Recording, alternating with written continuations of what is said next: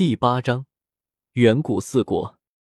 乌坦城萧家一间雅间中，一位一袭青衣，气质清熏淡雅，犹如青年出战的少女，优雅地坐在椅子上，手中捧着一部厚厚的书籍。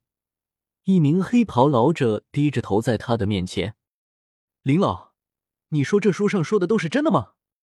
真的有个叫华夏的强大帝国？还有那个佛宗、道宗，还有孙悟空？少女缓缓地将书盖上，皱着眉头，一脸严肃。这不可能吧？如果真的有一个这么强大的势力，我族怎么会一点消息都没有？听到少女的话，老者有些不确定地说道。毕竟这书上的内容太震撼了，出现的斗圣众多，还有许多强大的异宝。如果是真的，那这华夏帝国岂不是比远古八族加在一起都强？我也觉得这不是真的。可是这里面的内容又不像是杜撰出来的。少女面露疑惑和郑重。小解释说，这里面讲到了四海龙王，说的不就是太虚古龙一族吗？还有龙凤出劫，不正是太虚古龙和远古天皇的大战？还有里面的一些事情听起来都不像虚假，究竟怎么回事？少女喃喃细语。小姐，不是传说华夏帝国的佛宗将会派人来加玛帝国传法，好像离告示上的日期还有10天，等他来了，属下前去探查一番，您看如何？显然老者对此事也极为看重。虽然他不觉得这书上的事是真的，但能写出这书的人必然知晓许多秘闻，不然怎么知道龙族和凤族还有什么远古神猴？一定是一尊大势力。也好，倒是麻烦林老了。听到老者的话，少女想了想，点头道：“小姐言重。有人来了，小姐，退下吧。”少女挥了挥手。是。话音未落，老者已不见身影。斗皇强者果真不凡。雪儿，在吗？敲门声响起，一道少年声传来。来了，萧炎哥哥。听到这声音，少女连忙起身上前将房门打开。萧炎哥哥，今天怎么有空来轩儿这了？不躲着我吗？少女扬怒道。呵呵。听到少女的话，萧炎有些尴尬地摸了摸后脑勺。父亲让族内所有弟子前往议事大厅，我来叫你。萧炎很快放下了尴尬，说道。哦，原来萧炎哥哥是来跑腿的。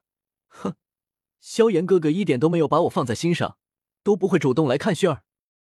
听到萧炎的话，少女有些生气，嘟着小嘴说道。不是了。那个，我最近有点事，所以，萱儿我有些渴了，能到你这喝杯茶吗？听到少女的话，萧炎很是感动。自从自己斗气降到3段后，所有人都看不起自己，整个萧家真心对待自己的，除了父亲萧战，就只有面前的少女了。哼，进来吧，我去给你倒水。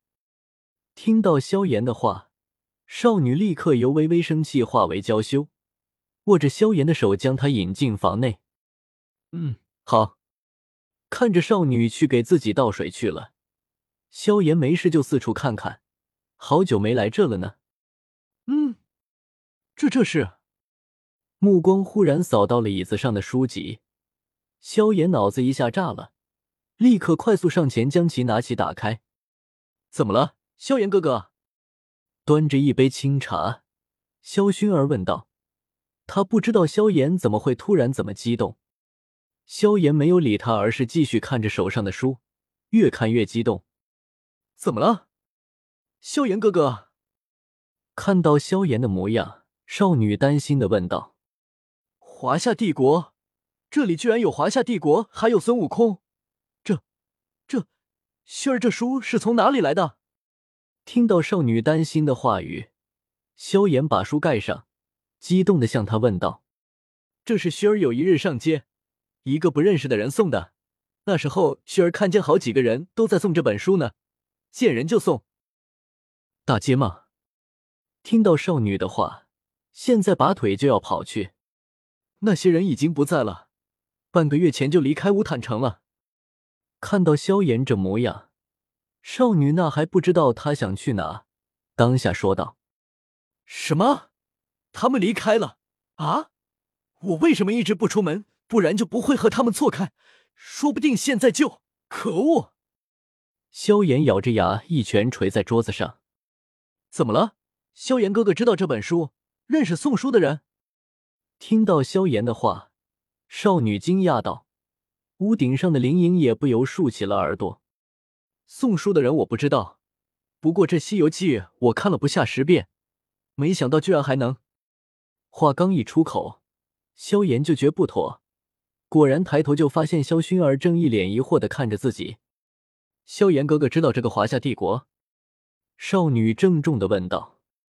不止少女和楼上的灵影好奇，萧炎戒指内的药老也是如此。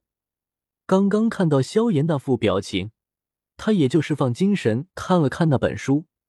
这一看不得了，这是什么呀？齐天大圣，玉皇大帝，这是哪里的高手呀？再看看自己徒弟这副模样，好像知道什么。知道这事不给个理由说不过去。再加上老师说过薰儿背景极大，而且就连药老也好奇地看着自己，萧炎也就没有办法，只好想办法将地球上的故事移到这来。倒是正好和叶时秋做的事如出一辙，毕竟萧炎觉得《西游记》都出来了，还成了历史书，那么其他的事情应该也是真的。这斗气大陆上有一个跟古代神话传说一样的华夏，当然他没想到这里压根没有什么华夏，而是来了一个和他一样的穿越者。萧炎整理了一下语言，对面前的少女和戒指内的药老说道：“华夏帝国为远古4大帝国之一，曾经火神祝融与水神公共于华夏大战，导致天塌地陷，生灵涂炭。女娲娘娘采五彩神石修补天空，重塑大地，3皇5帝重塑华夏。”而齐天大圣孙悟空正是当年女娲娘娘补天时剩下的五彩石所化。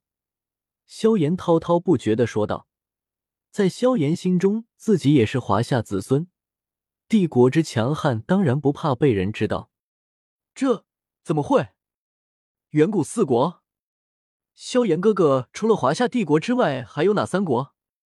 听到萧炎的话，萧薰儿觉得自己一定在做梦。除了自己所在的远古8族，居然还有什么远古4国，而且这4国好像更加强大。还有希腊帝国、印度帝国、巴比伦帝国。萧炎哥哥，你怎么会知道这些事情？你可以告诉薰儿吗？少女好奇地问道。